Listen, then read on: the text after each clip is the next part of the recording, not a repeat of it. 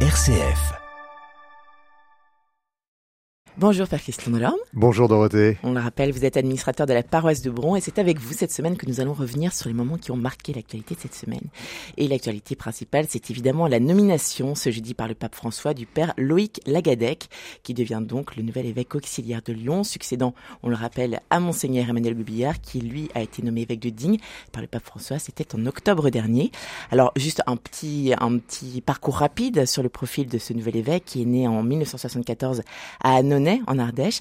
Loïc Lagadec porte un nom euh, breton, donc tout le monde pensait qu'il était breton, mais en fait, il a toujours vécu en région euh, Rhône-Alpes. Il a passé sa jeunesse à Vienne et fait une grosse partie de ses études à Lyon, tout en suivant des cours de l'école de commerce de Montpellier. Il était depuis 2016 vicaire général du diocèse de Grenoble-Vienne. Il devient à 48 ans le plus jeune évêque de France nommé cette année, mais ce n'est pas sans rappeler euh, son prédécesseur Emmanuel Gubillard qui avait lui aussi été nommé à 48 ans pour cette même mission. Alors quel regard portez-vous, Père Christian Delorme, sur cette nomination bah, D'abord, on, lui souhaite la bienvenue à Lyon, euh. Lyon qu'il connaît, hein. euh, et, et c'est très certainement euh, un grand soulagement pour, pour l'archevêque qui, qui, avait demandé cette, euh, ce nouvel évêque auxiliaire, en plus de monseigneur Patrick Le Gall. Euh, c'est rapide, c'est rapide. alors ça, ça, montre que que l'annonciature est attentive aux, demandes de, de l'archevêque de mm. Lyon. oui, euh, complètement. Euh, et, c'est vrai que Lyon est un des gros diocèses. On dit le deuxième, le troisième, mm. ça dépend comment on compte. Voilà, un des gros diocèses de France. Et il y a de quoi faire pour un, un, un évêque auxiliaire. Un évêque auxiliaire, c'est c'est d'abord le bras droit de l'évêque. Mm. Euh, euh, alors sans doute qu'il sera nommé aussi euh, vicaire euh, général. Enfin, je, je peux pas mm. préjuger des choses, hein, mais c'est d'abord le, le, collaborateur le plus proche de l'évêque qui le remplace dans un certain nombre de situations. Voilà. Et puis après, il se partage les tâches. Et comme le monseigneur Olivier de Germain est un, est un archevêque qui délègue beaucoup, euh, on peut penser qu'il aura beaucoup de travail. ce, que, ce, que, je vois, c'est que c'est, bon, moi je connais pas cet évêque, je pense qu'il y a beaucoup de prêtres lyonnais qui le connaissent parce mm. qu'il a fait son séminaire à Saint-Irénée, euh, près de sa génération. Hein. Euh, je, ce que ce que je vois, c'est qu'il a été non seulement euh, vicaire général dans ce diocèse, mais il a été administrateur du diocèse mm. jusqu'à la nomination du nouvel évêque de Grenoble il y a quelques mois. Hein. Et, et, ça veut dire qu'il, a qu'il a du métier, qu'il a de la bouteille, mm. euh, et que que Rome ben, a choisi quelqu'un qui est, dont il a pu déjà juger qu'il était d'expérience et qu'il euh, qu'il avait les charismes pour cela. Donc voilà, donc c'est que du bonheur. On attend avec impatience de pouvoir le rencontrer. Je pense que les auditeurs auront certainement aussi la chance de, voilà, de, l'entendre à l'antenne. Peut-être un regard chrétien. Peut-être un regard chrétien, puisqu'effectivement, Monseigneur Gobillard y participait. En tout cas, euh, vous avez la possibilité de découvrir son portrait euh, lors d'une interview qui a été donnée donc à RCF Grenoble et qui est en ligne sur le site rcf.fr. Et on le rappelle également qu'il sera ordonné le dimanche 30 avril en la cathédrale Saint-Jean-Baptiste, une célébration à suivre évidemment en direct sur RCF à partir de 15h30.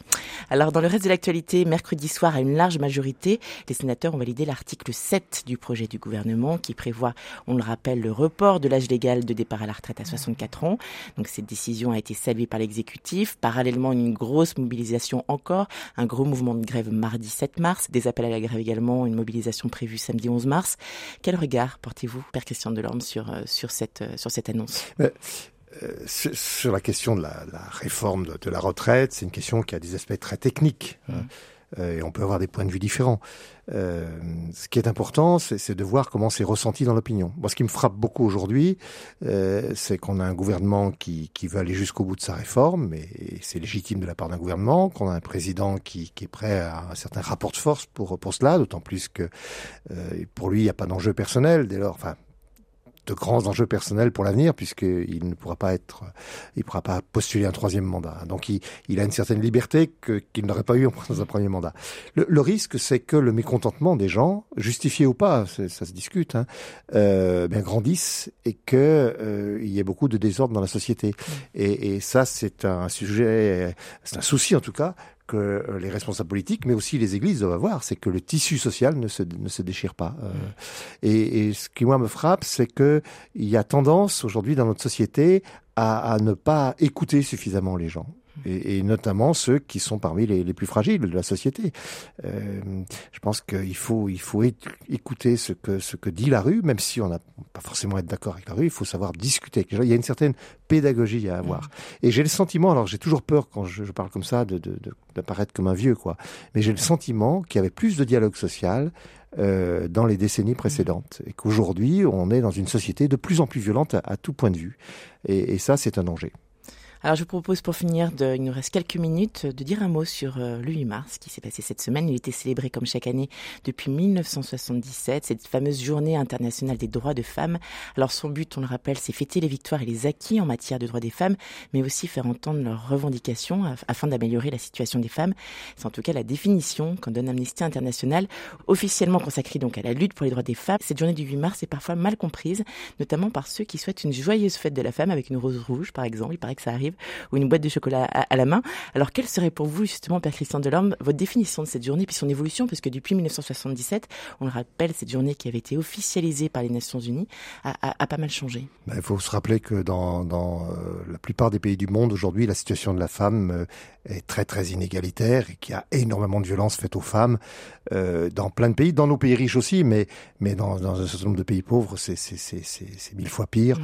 Et, et, cette journée, de fait, devrait être une, une journée de lutte. Et, et, comme euh, vous venez de le rappeler, euh, c'est pas c'est pas la fête de la femme. Mm. Euh, normalement, la fête de la femme, ça doit être tous les jours. on est Surtout quand on a sa femme, sa mère, etc., ses filles, ses sœurs. Voilà. Mais non, c'est une journée qui doit nous rappeler mm. qu'il y a tellement de femmes écrasées. Regardez ce qui se passe en Iran, regardez l'excision de, de, petites filles dans certains pays d'Afrique subsaharienne, en Afghanistan. Enfin, voilà, le tableau, le tableau est terrible. donc voilà, il faudrait qu'en effet on retrouve le vrai sens de cette journée. Eh bien, merci beaucoup, Père Christian Delorme. Est-ce que je peux me permettre de rajouter quelque chose? Bien sûr. Je crois bien que ça va être votre anniversaire, alors très bon anniversaire. Merci beaucoup, Père Christian Delorme. Merci beaucoup, je suis très touchée. Et on vous souhaite un très très bon week-end et donc euh, un bon anniversaire pour moi ce week-end également. Merci beaucoup.